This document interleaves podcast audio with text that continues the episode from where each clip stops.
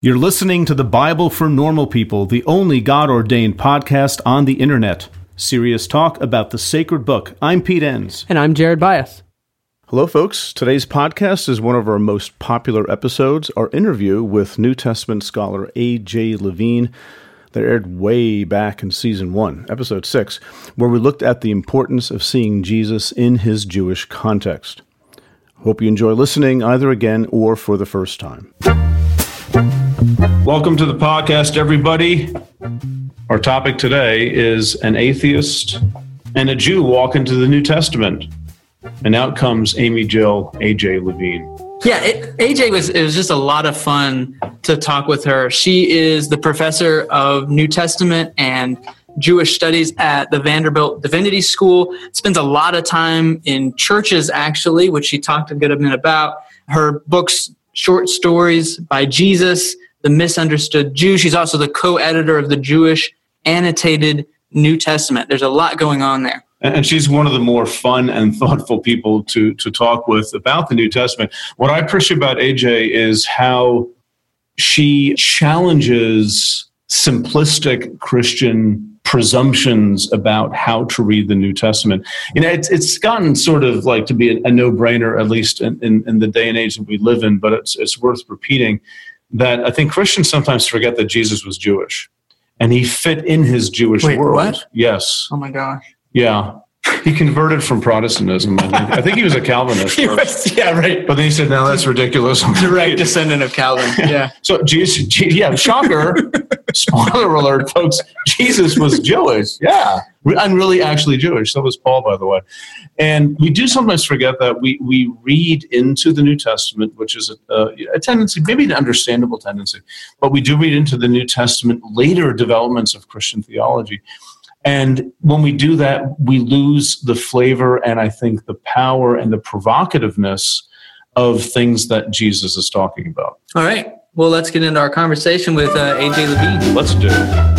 I think the parables, a lot of them are really provocative. And one of the reasons parables are sometimes listed as difficult to understand is because they tell us stuff we actually really know deep down, but we've got it so repressed we don't want to acknowledge it. so we resist it. It's like, you know, you really do need to take care of the poor. Yeah, I know that, but I really, really don't want to.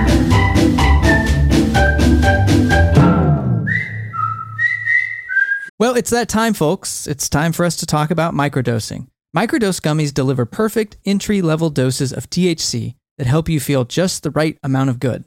Microdosing can help you get into a relaxed, focused zone easier and stay there longer. It has benefits for workout recovery, sleep, anxiety relief, boosting creativity, and even pain relief. You know, Jared, I have a really good friend of mine who saw that I was taking microdose gummies and she said, Can I try some? And so I, I, gave her some of the sativa strand. And she said it has made such a difference for her at work and just in general, just feeling more alert and more focused. And it's quite amazing. So get 30% off your first order plus free shipping today at microdose.com. Promo code normal people. That's one word. It's available nationwide. That's microdose.com. Promo code normal people for 30% off and free shipping. Microdose.com. Promo code normal people.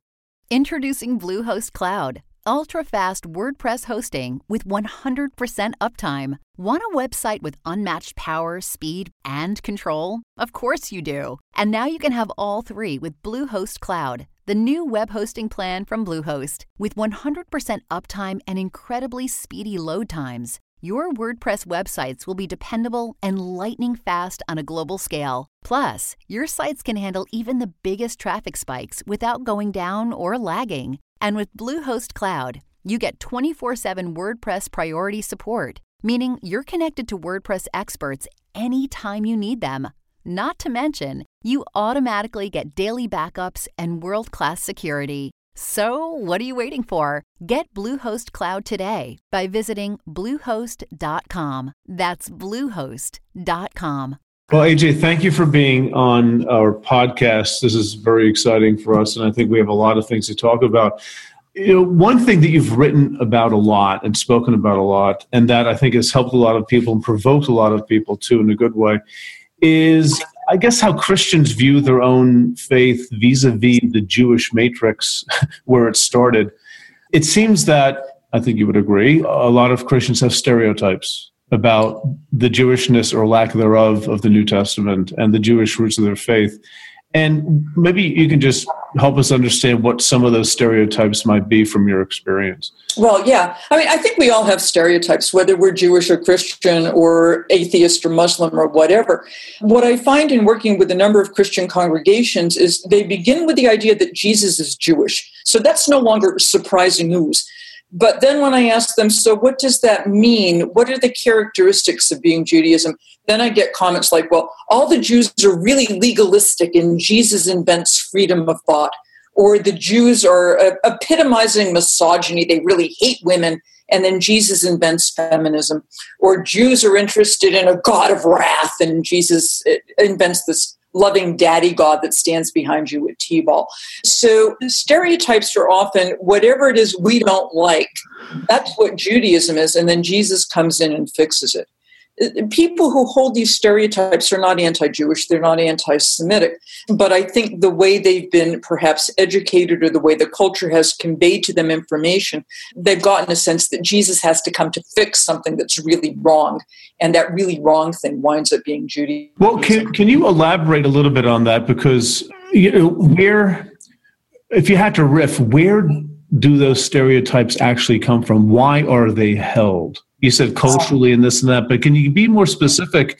Maybe there are different reasons you know in different communities but just in your experience and talking with people where do they come from? Why are they taught in churches? Yeah well, uh, some of them are there because of uninformed readings of certain New Testament passages. So the te- I'm not saying that the New Testament is anti-Jewish or anti-Semitic, but very early on, interpretation certainly moves in that direction. So if Jesus is having a, a disagreement with fellow Jews, which he does frequently, by the way, Jews frequently disagree with other. I've heard, yes. This is nothing new either. But when Jesus has debates with Pharisees, for example, the congregation will sometimes get get the message that the Pharisees and what they're saying represents Judaism, and then Jesus represents something over and against it, rather than just another voice within it. So part of it's from the, the Gospels themselves, part of it's from un- unfortunate hymns. Part of it's from well meaning but undereducated Sunday school teachers who pass along a somewhat crass view of early Judaism to their little children charges. And since priests and pastors don't always disabuse congregants of these childhood comments, the stereotypes stay in place. Mm-hmm. What do you, do you think that the the New Testament uh, encourages the stereotypes, or do you think the stereotypes are more fundamentally about misunderstandings of the text? It, it's hard for me to say what the text encourages. All I can do is say what I see people taking from it. Right. I don't think that a, a, Christian reading or anyone reading the New Testament should have to come up with an anti Jewish concept from it any more than when we Jews read the story of Exodus and we find out how horrible the Egyptians were to us. It should make us into anti Egyptian people. Hmm. So we're always choosing how to read and we're choosing what to bring to the readings and what to take from them.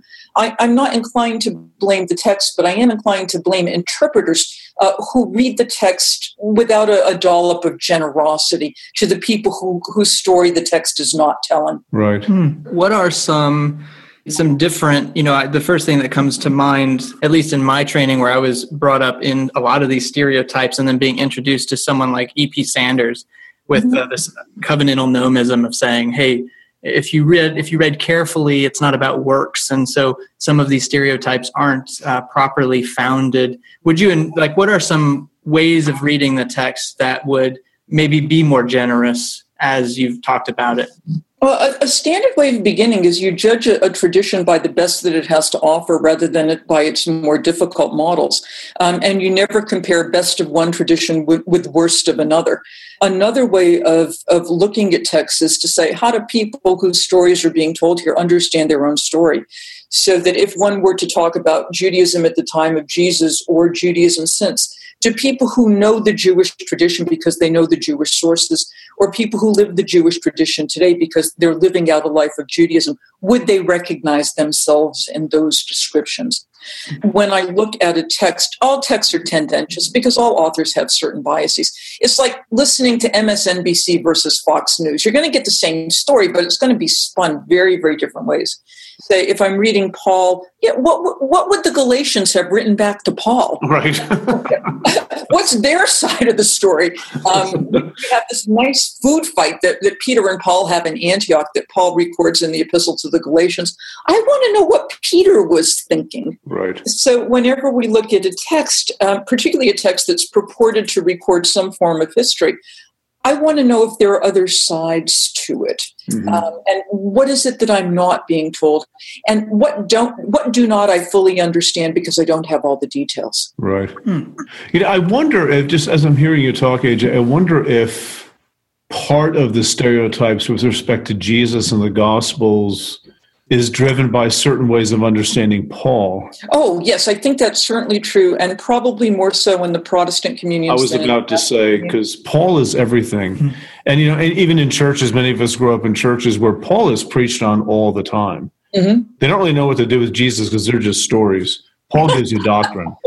yeah, Paul tells you what to do. Exactly um, right. There, and Paul seems, I don't know, I mean, what, I shouldn't put words in your mouth. Uh, do you think Paul's hard on Jews? Being a I think Paul's hard on everybody. Paul's yeah. even hard on yeah. uh, um, there's a new movement in Pauline studies called Paul within Judaism. Yeah. So we had the, the old perspective, then we had the new perspective. Now we've got the new new perspective. Yeah. Um, and and what this does is fully locates Paul as a practicing Jew um, who is writing to predominantly Gentile congregations and saying, "Listen, um, you're honorary members of this group, and following Jewish law is absolutely terrific for Jews, but you Gentiles, you pagans." You cannot follow Jewish law because, or Mosaic law or Torah, because if you did, you'd be Jews. But mm-hmm. one of the signs of the Messianic age is that the Gentile nations come to worship the God of Israel. But when they do so, they worship the God of Israel as Gentiles. They don't convert to Jews because. God has to be the God of both the Jews and the mm-hmm. Gentiles. So Paul's becoming apoplectic that people in his congregations want to do more Jewish things. And he's saying, no, no, no, stay Gentiles. It's fine. So, but what about that pressure coming from Jews within those congregations, which seems to be the case, at least in Galatians? Yeah, that does seem to be the case with the men from James. But here we have one party, and it's not actually clear what they're asking. Paul refers to them as the circumcision party which I think would be a lovely name for like a fraternity party, just for like as a fundraiser. Um, anyway, We're sort of the school mascot, but anyway, that yeah. might work. Um, uh, so he, they're called the circumcision party. I don't know whether they expect the Gentiles to become circumcised because if they're claiming to be under the covenant with Abraham, God says to Abraham, unless you are circumcised in the flesh of your foreskin, you are cut off from the covenant, which I'd love to think is a pun, but I'm not sure. Yeah. Um, or is he ask, are the men from James asking these folks actually to convert to Judaism? You know, circumcision and everything else. Right, right. So that's already not clear. I think another problem that they had is um, we're now 10 years after the cross, 20 years after the cross, and Jesus has not yet come back. And suddenly you have all these Gentiles in the churches, right. um, and people have to figure out what to do with them, right? right. Do they stay Gentiles? Should they convert to Judaism? Should they convert to Judaism so that they won't fall under difficulties with the Roman state? Right. Um, so we have to look at Rome as a, a third player here and what are the political right, right. So here's one of those questions. I would love to be, at, be able to ask the people from James, so what were you thinking? Right. You know, um, and, and, to say to the Galatians who, who seem to be lining up to get circumcised, you know, well, what were you thinking here also? Yeah, so it's, it's so striking how, you know, reading the New Testament, we are coming in the middle of conversations. As, you know, as one of my seminary professors said, you're reading somebody else's mail. Exactly so. And we're not seeing everything. And how much, I mean, this just struck me recently over the past few years reading Romans and thinking to myself, I think Paul's winging it. you know, because he's he's really trying to work out a problem, which is the significance of Jesus now, and mm-hmm. how that relates to Jewish Gentile relations. Right, and to he's going back and forth, and he's not terribly consistent. You know, and and I just I'm I I sort of like that. It humanizes the book a bit rather than a perfect piece of systematic theology, which is how it's often presented in Protestantism. Yeah. Although it, it even when I was in graduate school, back when Noah was still on the ark, um, we were always told Paul is not a systematic theologian and, and don't try to wrap him into something that's based on your theology rather than allow Paul to speak for himself. Right. Uh, the Paul one one reads in First Thessalonians is very different than the Paul one uh, reads in um, in Romans or uh, the Paul who's writing to the Corinthians and is really upset because they're messing up fellowship and they're messing up the gospel. It's very different than the Paul writing this this lovely, gentle letter to the Philippians. Do you think he's more mature in Romans than he was in Galatians or First Thessalonians? Well, he's certainly older. yeah. Well, I mean, wiser. Let's not mature. Mature is a horrible way of putting it. He's just he's he's wiser from having lived and worked through this and having worked out his own theology and that sort of thing? I, I, think to some extent, but all the all the letters are occasional letters. They're ad hoc letters, and yeah. what he wants from the Romans is, which is a community he did not found, is different than what he wants to do with the Corinthians, which is a community he did found. Um, there's a difference between what you say to your own children and what you say to the neighbor's kids. Right. Um, or what you say to the kids in the house you're about to move to across the country.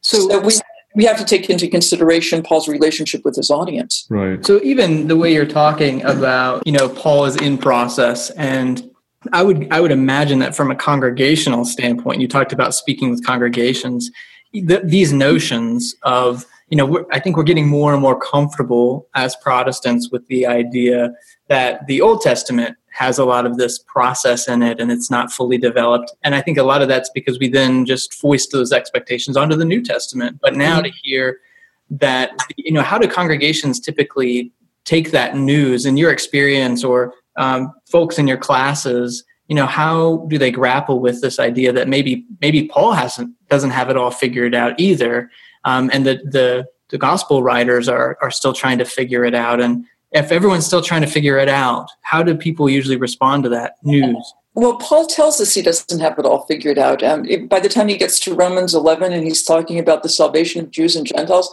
he basically says it's a mystery and it's a wonderful mystery and it's a beautiful mystery, but he doesn't quite understand how it works either. That's fine. We don't have all the information in because if we did, the Bible would be God hmm. as opposed to something to which points to God.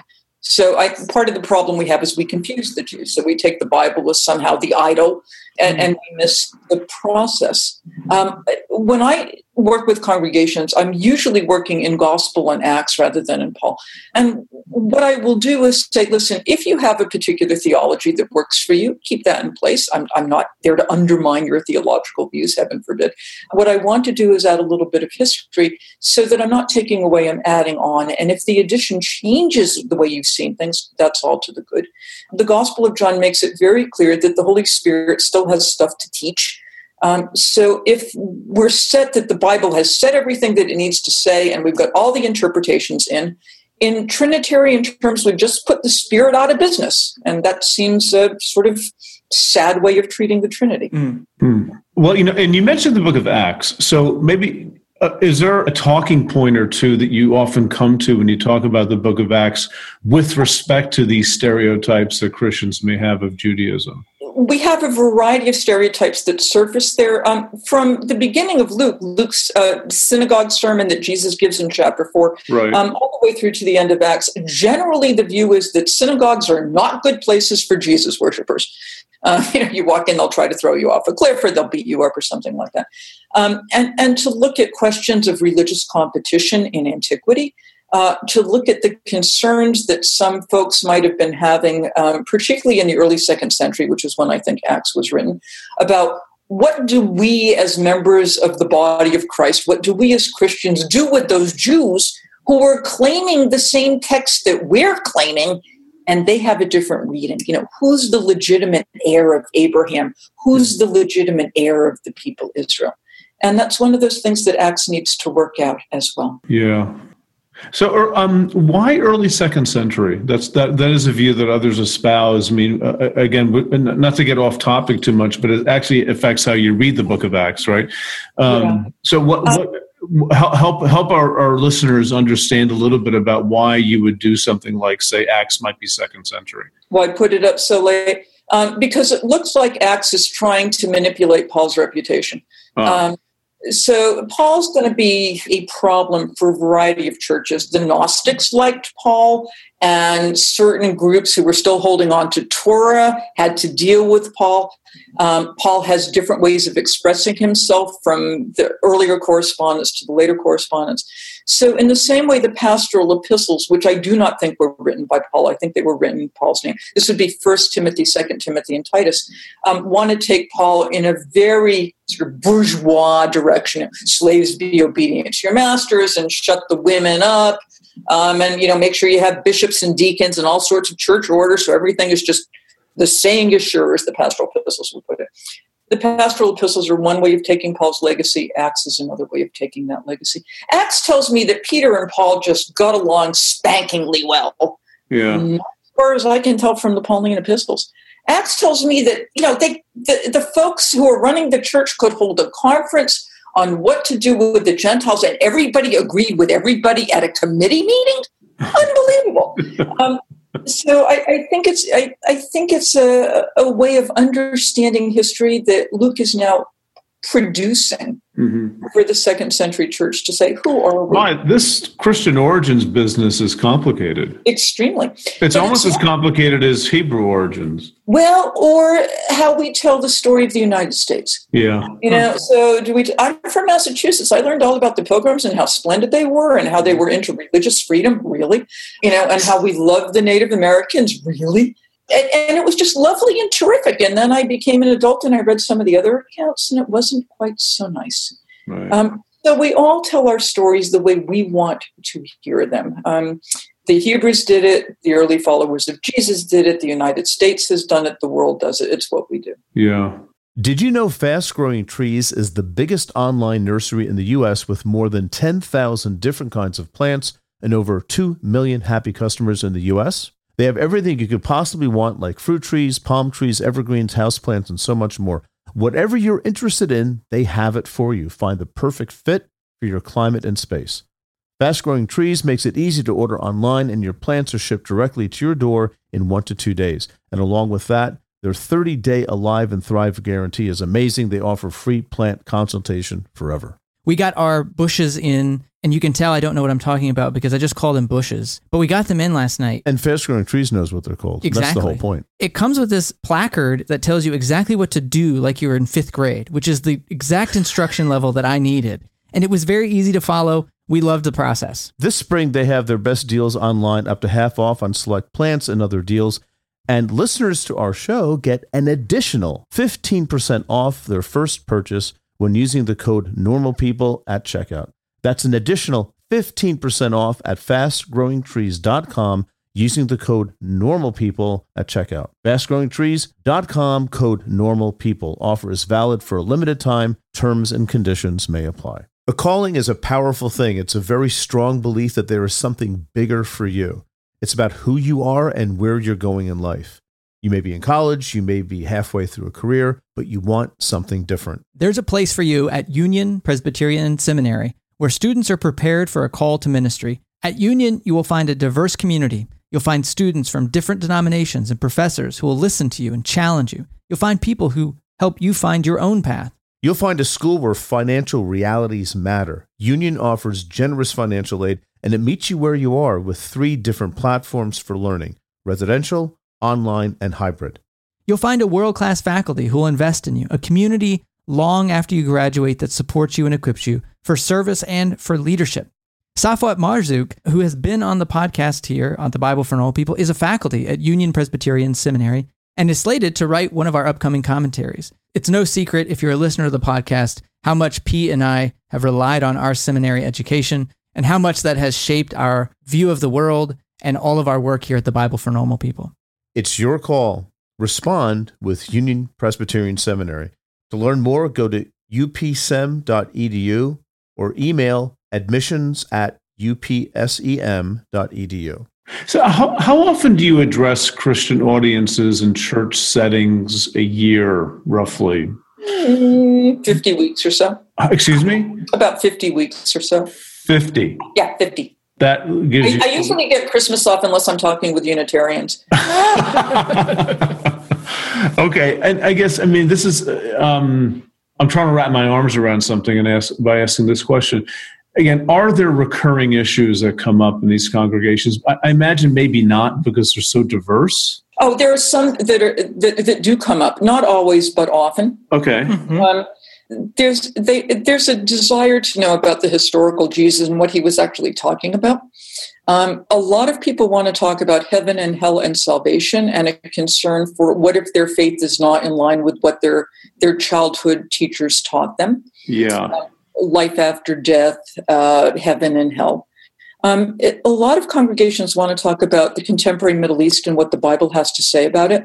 Uh-huh. Um, some of it is a little on the fundamentalist side, like does you know does God predict the coming of whoever? Uh, but a lot of it is um, what do, what does Jesus think about the land? What does the text say about early Zionist thought and so on? And how do you read the Bible and try in a Christian context to be faithful both to the promises to Israel and to concern for Palestinians? Right. Uh, so it, things really vary. Um, I've been talking a lot about parables recently because I wrote a book about parables two years ago that, that did get some decent play. Short people- stories by Jesus. Short stories by Jesus. And what I find is, and this is wonderful, people want to tell me what their interpretations of parables are. Hmm. So you know, once you tell a story and you give you give a, it could mean this and it could mean that. What I find in congregations is it gives the congregants permission actually to do the interpretation on their own, rather than leave that to the pastor or priest and say, "You're free to do this too." These parables are open invitations. Tell me what you think, Mhm. and they're anxious to share those thoughts. I think that's terrific. Hey everyone, my name is Sean Bloom from Charlotte, North Carolina, and I'm part of the producers group here at the Bible for Normal People. One thing I have appreciated about this podcast is the way that Pete, Jared, and their terrific guests share biblical interpretations with historical context and quality scholarship that is accessible to normal people like me, and also leaves me wanting to know and learn more. If you've gotten something from this free podcast, I want to take a moment to mention how you can support Pete and Jared in their work. This podcast is brought to you by supporters on the Patreon platform. For as little as $1 per month, you can be part of the group that brings this podcast to normal people everywhere. As a gift for your support, we have book studies, chat groups, and lots of videos from Pete and Jared, so check it out at patreon.com slash the Bible for Normal People. If you aren't able to support the show financially, go to iTunes and rate and review this podcast. That can go a long way to help others find us. One group in particular that we would like to thank is our producers group, who work hard to tell Pete and Jared where they're messing up and how to do better. Thanks to Mark Meckiff, Mike, Edward Glasscock, Rachel Taylor, Dustin Baucom, Kevin Hoffer, Ted Cole, and Kevin Marshall. The Bible for Normal People couldn't happen without you. Now, back to the podcast. You, you mentioned going to these congregations, and, and you mentioned as one of the themes this idea of the historical Jesus. And, mm-hmm. you know, who, who was he? And, you- and tying that into the idea that we all interpret our origin stories in certain lights. So, how do you usually, mm-hmm. with these congregations, how do you step into that? You know, you again, you said earlier you don't go into sort of rock people's faith or to unfound mm-hmm. already things, but to add it. How do you do that within a, a sensitive subject like the historical Jesus and how the biblical writers interpreted certain events or narratives or reinterpreted them? Yeah, um, uh, because I'm not putting their their faith in, into any sort of question. There's a little bit of safety right there because I really, really like Jesus. Uh, it's not as if I'm going to come in and Well, say, he likes you too, AJ. So "Oh, and that's good to know." He probably loves me, as the song goes. Um, um, so I'm coming in with, with a, a sense of respect, and here I can, because I've been doing this for so many years, I can trade on my reputation. People know that I'm not out to bash Christianity. Mhm. Uh, and what I can say is, if you think Jesus is interesting, I can tell you why he's even more interesting. And if you love Jesus, I can tell you about the background. Um, so that you know, if, in the same way today, if we claim to love somebody, we want to, we want to meet the parents, and we want to see where the person grew up, and we want to know the favorite sports team. I can contextualize him in terms of first century Judaism by what I know about history. What was living in Nazareth like? What were women's roles at the time? What was the economic distribution? What do we know about Rome and Galilee and in Jerusalem? What do we know about what people eat and why is Jesus eating all the time? So it just opening up those basic questions, it makes Jesus more interesting. It makes the text come alive. I love talking about it, mm. um, and I can get people interested in it. Hmm. Not bad for uh, a Jew, an atheist Jew. Is that what I mean? An atheist Jew teaches New Testament in a Christian context. Is that yeah, atheist, atheist, might be a little strong. I'm just, I'm just not a believer. That doesn't yeah, mean no. yeah. that I can't. You know, I, I, it's just really not part of me. Um, I was never, even when I was a child, I never thought that there was some sort of supernatural power in the traditional sense of defining God. But I was always very, very much interested in what people did so that if they claim to believe something, well, then how does that, that belief uh, operate in terms of how you act? Oh, yeah. Um, yeah. Jesus would talk about, you know, you know the tree by its fruits. Well, I want to know what the fruits are. Yeah. Um, I think I think belief is like love. It's it's nothing you can talk somebody into or out of. If you have it, it's a gift, and if you don't have it, you just deal with it. You know, maybe just not to be too far. I don't think it's too far off topic, but maybe talk a little bit then about just your story and how you ended up being a, a, professor in these in these topics that you know traditionally would come from uh, at least historically in someone's past a, a belief or um, a religious commitment. So how did you how did you end up there? Well a belief and religious commitment are, are, are not mutually exclusive here right? Um, so I, I was raised in a conservative jewish household we went to services on friday night i went to junior congregation on saturday morning I went to Sunday school on Sunday and I went to Hebrew school on Mondays and Wednesdays. On the other hand, my father believed that one should celebrate the Sabbath, celebrate Shabbos, with the best that one had, because that's what you do on the Sabbath, which in his view was lobster, which is you know hardly kosher. So you know, it, it was a traditional Jewish household, except when it wasn't. Mm. So, and I'm, I'm still, a, I'm, I'm, I am a member of an Orthodox synagogue, um, and I love to pray, and I love to be in my congregation. I love the people there. I love the Torah study so I, I am practicing in that sense. I'm just not sure that there there's a supernatural something or other that's hearing all that. Right? Yeah. Um, it would not surprise me that there are people in the pews on Sunday morning that are doing exactly the same thing. That there's a comfort from saying the Our Father or from singing certain hymns. But if you ask those folks, do you believe in the traditional God that you were taught when you were a child? The answer might be mm, maybe not so much. Yeah. yeah. Um, the neighborhood where I grew up was uh, almost entirely Portuguese Roman Catholic, and I loved all the Catholic stuff. It was fabulous and it was beautiful. Um, nuns and priests and statues in the streets and the, the Feast of the Blessed Sacrament and Mass. Mass was great, and I'm old enough to remember the Latin Mass. And I used to go to church with my friends so because it got me out of Sunday school. Um, going to church on Sunday morning was like going to synagogue on Saturday morning. It was a bunch of guys in robes speaking in a language I did not understand. So you know. The, and the choreography of, of, the Catholic Mass is not dissimilar to the choreography of, of a, a, Sabbath service in synagogue or a Protestant, you know, one-hour worship from eleven to twelve on Sunday. So I, I like liturgy. I like worship. I like ritual. And I did not understand why people in my hometown were saying to me, You killed our Lord. Mm. So, you know, how, how do you put this this beautiful and welcoming tradition together with hateful teaching? Right. So that's how I became interested in this material. Yeah, and you you know you mentioned kind of having one foot even growing up kind of one foot in the Jewish world and one foot kind of in the Christian world. So what are some things that you've kind of learned or would say that Christians could do well to learn from engaging Judaism and some oh. that are beautiful about that tradition that Christians could could emulate and, and do well with that? Oh, what a fabulous question. I think Christians should argue more because it's healthy. We do um, that, believe me. yeah, but you don't do it as well as the Jews. There you go. Okay, elaborate, please, AJ. well, if, if we look at the New Testament, Jesus is frequently arguing with fellow Jews. And what that means is it puts him right in the heart of Judaism rather than takes him out of Judaism if you look at rabbinic literature, post biblical Jewish literature, it's rabbi this says this, rabbi that says that, some third rabbi says some third thing. The people do what they want. And they've been arguing over this stuff for 2,000 years. And the reason we can do it so well is because at the end of the day, we're all still Jews. Because Jews never settle down just to be a religion and just to be a belief system. Jews have always kept an ethnic component or a peoplehood component to who we are. So our arguments take place in the family. And just as any relatively healthy family will have certain disagreements, at the end of the day, you're all still brothers and sisters and parents and children. What happens in Christian communities is if you argue too much, if you disagree too much, you put yourself out of the communion.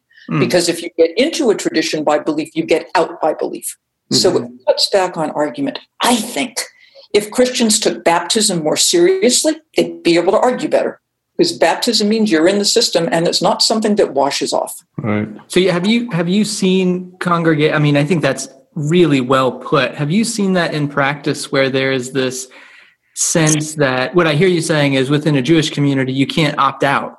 It's an ethnic thing. And so that allows for real disagreement in a healthy way because you're right. never. Our heretics are still our heretics, right? Right, exactly. Yeah. Have you seen that? I mean, do you have examples of where that is being fruitful within a Christian congregation where they're taking baptism so seriously that they're willing to kind of continue to come back to the table again and again, heretic or not? It, it happens sometimes, but it's easier to decamp. So if um, if your church doesn't do what you want it to do, you just set up another church, or you found another denomination. And heaven knows, Christian denominations have proliferated over the centuries. Mm-hmm. So you have, you know, Church X says, "I think we're in favor of slavery," and then people say, "No, we're not." So now you have a division in the churches. Then you can divide over smoking, and then you can divide over boycott, divest, and sanction regarding Israel, or homosexuality, or women's ordination. Hmm.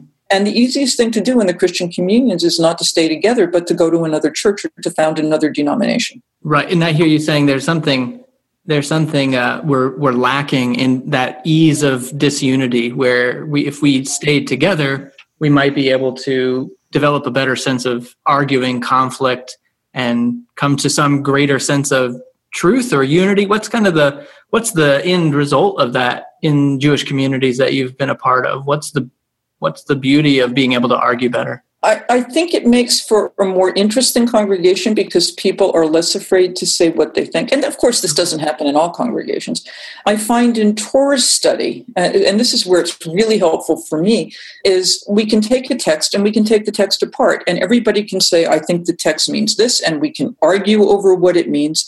And we can say, instead of restricting this text to one singular meaning, one doctrinal statement, it could mean this, it could mean that. And then what we do in this discussion is we look at our tradition and we say, you know, what were they saying in the 12th century? And what were they saying in the 4th century?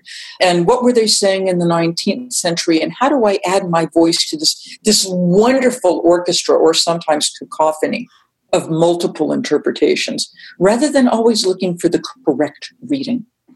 I find with a number of my Protestant students, they want to get it right what's the right reading of this text rather than allow the text to have multiple meanings, all of which may be right under certain circumstances. Mm-hmm. Do you find that is that is more of a problem within Protestantism than say Roman Catholicism or Orthodoxy? It, well, it's more of a problem in Protestantism because the Protestant sermon is longer than the Roman Catholic homily. Yeah. Um, you've got you've got more time to make mistakes. Uh, you also have more people doing the preaching, right? Because not that many people in the Catholic Church are going to be giving homilies on Sunday morning. And you uh, have the centrality of preaching, of the the communication of doctrine right. The sermon is so central for protestantism that actually is what makes us protestants i think you know with the reformation and all that sort of thing. Oh yeah the reformation that's been around for a while.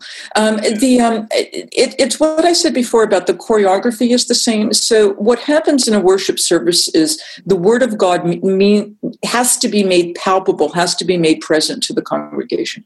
So that in the synagogue it's the torah um, which is taken out of the ark and, and actually walked through the congregation and then read to the congregation. Mm-hmm. In the Catholic Mass, it's really the Eucharist. So it's the Word of God in the communion meal. And in the Protestant church, it's the sermon. That's mm-hmm. that's the central part where the Word of God is made flesh, made real.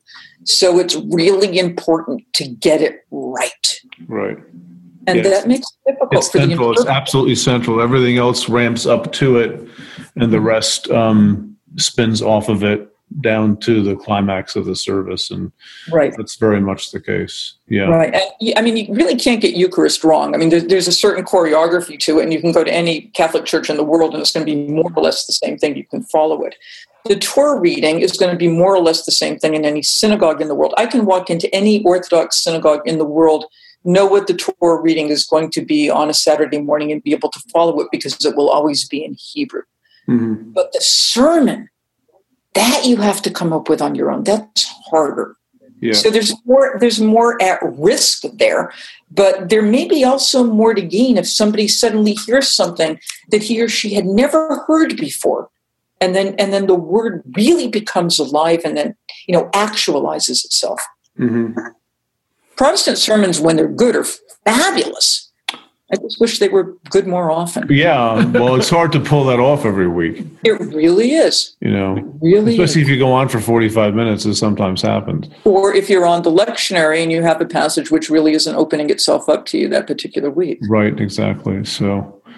Yeah. Well, listen. Uh, let, us uh, just a couple things more about Jesus here. Um, I'm trying to think of where I read this. It's, it might have been in the blurb to short stories uh, by Jesus or something that maybe you wrote, but I, I think you used the phrase "sanitizing Jesus." Mm-hmm. Does that ring a bell? Right. I recall talking about domesticating him. I'm not domesticating sure. Jesus. That's that's a domesticating Jesus or sanitizing. So, uh, t- talk about d- the domesticating Jesus. What does that mean, and where does it happen? Yeah, I think the parables. A lot of them are really provocative, and one of the reasons parables are sometimes listed as difficult to understand is because they tell us stuff we actually really know deep down, but we've got it so repressed we don't want to acknowledge it. so we resist it. It's like you know, your mother telling you you need to write the thank you notes. Like, yeah, I know I want it, I have to do that, but I really, really don't want to. or you know, you really do need to take care of the poor. Yeah, I know that, but you know, I've got a golf game next week. So uh, it, what we do is we wind up taming the parables, and I, I think to a great extent we take away the more difficult messages and we turn them into sweet little children's stories, which is how many yeah. Christians heard them to begin with, because you hear them in vacation Bible school or you hear them in Sunday school, and they're lovely little stories which are designed to be comforting rather than designed to be challenging, designed to be provocative. Right. Do you, uh, do you have a favorite parable? Mm, um, I have a number of them that I really, really like. I, I really like the prodigal son. Yeah. And I, I, have for a number of years been teaching in a maximum security prison here in Nashville. Uh, and from the inside or from the outside? No, I, I bring Vanderbilt students out to the prison and, okay. and we inside the prison, which You're makes not a prisoner yourself. Then. Okay, I'm just clarifying for our listeners. Hmm. No, it's a men's prison. Um, so, um, and, and for them, the prodigal son means God will love you even if you have done something really heinous, and mm-hmm. and, and that's that is a meaningful and powerful reading. So I don't want to take that away. So this is my sense is I don't want to take away people's theology. I just want to add to it. I don't think that's what it, what it would have meant to first century Jews. I think it's a good reading for early Christians. First century Jews already knew that you could do something really horrible and God would still hang in there. I mean, golden calf was not one of our better moments, and somehow the covenant still managed to prevail. um, so um, what I do with that parable is I read it in light of the first two parables in Luke chapter 15, which is the parable of the lost sheep, which I think really is the parable of the inept sheep owner, um, and the parable of the lost coin, which is the parable of the frantic housewife. Um, and, and what happens in each is they're typically interpreted as, oh, um, you know, Jesus is the good shepherd who goes after the lost sheep, and, and somehow the woman never gets to be God, but you know, the woman somehow fits.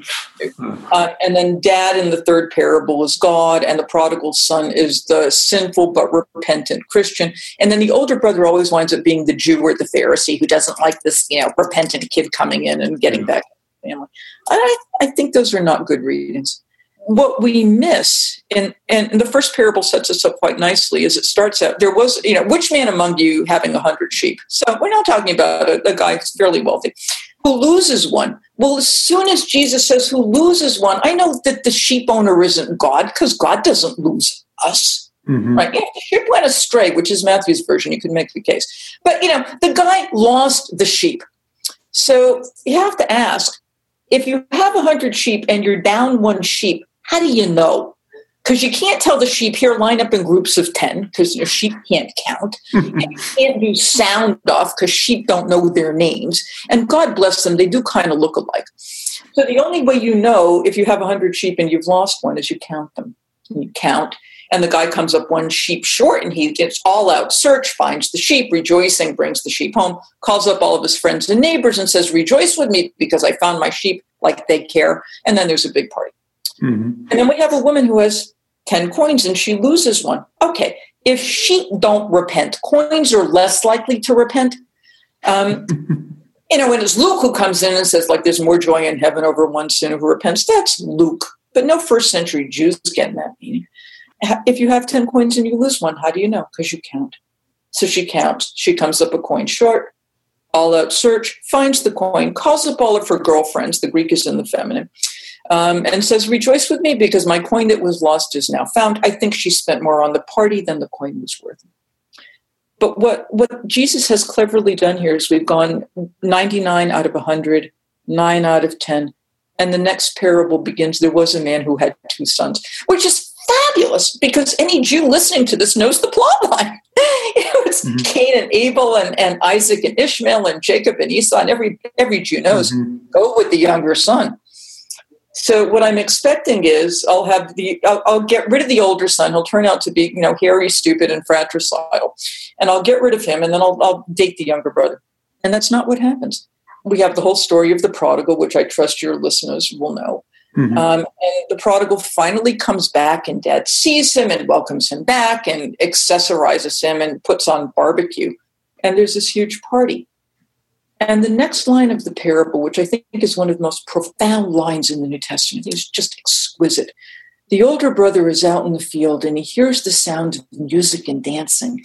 Um, and, and he calls a passerby to ask what's going on and, and you know what's happening. And he's told, Your brother's come back safe and sound, and your father killed the fatted calf. And the older brother became angry and refused to go in. In other words, they had enough time to call the band and the caterer and nobody called the older brother because there was a man who had two sons and he forgot to count. Hmm. And what the parable then does is it, it, reminds us whom have we made to feel discounted? Uh, who have we overlooked? Have we failed to count? Have we failed to make everybody feel counted? Because it may be that the person who feels discounted or whom we've ignored is a member of our own family who's been there the entire time and we've never invited that person to the party. That's a whole lot harder to do. Wow. That's a really interesting read. My my question off the back of that is, you know, throughout this you talk about domesticating Jesus and having quote good readings, but then mm-hmm. earlier we talked about the parables inviting multiple interpretations. And yep. how do you you know what makes a reading good if on the other hand you invite multiple interpretations? How do you navigate those would seem like intention? It's a good question. I look at parables as a genre, uh, and I want to take the genre as a genre that's designed to challenge. It goes back to that old line about, and I don't know who originally said this, that religion was designed to comfort the afflicted and afflict the comfortable. Right. Uh, and I think that parables are there to do some of that afflicting. Um, I think so in part because the parables I have in the scriptures of Israel are afflicting parables like Nathan's parable of the ewe lamb told to King David in order to indict him for his mm-hmm. murder of Uriah the Hittite and the adultery with Bathsheba. Um, or Jotham's parable of the trees, which is designed to indict his brother Abimelech, who's a, a false judge um, and attempting to establish a throne. Um, a number of a number of rabbinic parables are also indicting parables, sometimes indicting other people, sometimes even indicting God, because if you're Jewish, you can do that. So I want the parables to come up with some sort of challenge, and I want them to move me.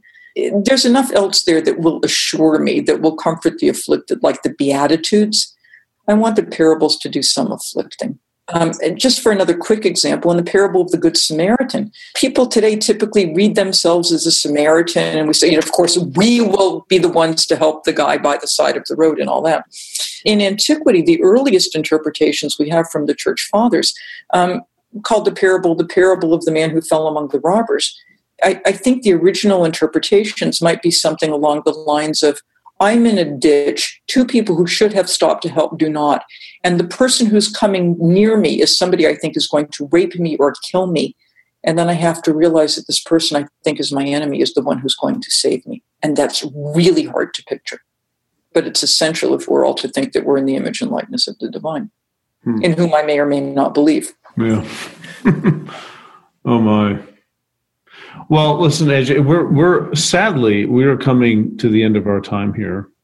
I'd like two more hours with you, but that's not going to happen. You could always call me back. Even though you're on Central Time or on Eastern Time, that's not going to happen. um, but listen, as as we close here, um, any projects that have recently come out, or those that are going to come out somewhat soon, at least from the time of our recording, and also let people know where, if any place, they can find you on the internet. Well, I, I have a Facebook page, um, but I don't know how to access it. My daughter runs it. um, but if, wow. If, you know, if, I'm not really good with technology, but but if people write to me on my Facebook page, um, the, about once a week, Sarah triages it, and she lets me know if I need to respond to somebody. So that's fine. Um, you can look up what I do on on at the Vanderbilt University homepage, so that will give you a sense of what I've written. Um, I have a book coming out in May that I'm really excited about from Westminster John Knox Good Presbyterian Press um, called "Who Counts." Um, I wrote it with Sandy Sasso, who is a um, noted children's book author. Um, and it's about the parables in Luke chapter 15, and it's designed for like five to eight year olds. Um, so I'm amazing. children's books. It's just fabulous. Um, with a note in the back to parents and teachers and caregivers saying, here's how the parable is traditionally interpreted. We don't want to take that away. We just want to add to it. Um, the second edition of the Jewish Annotated New Testament, which I co edited with my good friend Marc Brettler of Duke University, um, is due out sometime in the early fall. Um, and this is it's a major revamp of the original. Um, I'm finishing up this month, God willing, a commentary on the Gospel of Luke, which I'm writing with my good friend Ben Witherington of Asbury Seminary, coming up from Cambridge University Press. And what Ben and I are trying to do is show how a very conservative United Methodist um, and a very odd Jew who goes to an Orthodox synagogue can read the Gospel of Luke together. And we talk about where we agree and also where we disagree and mm. why.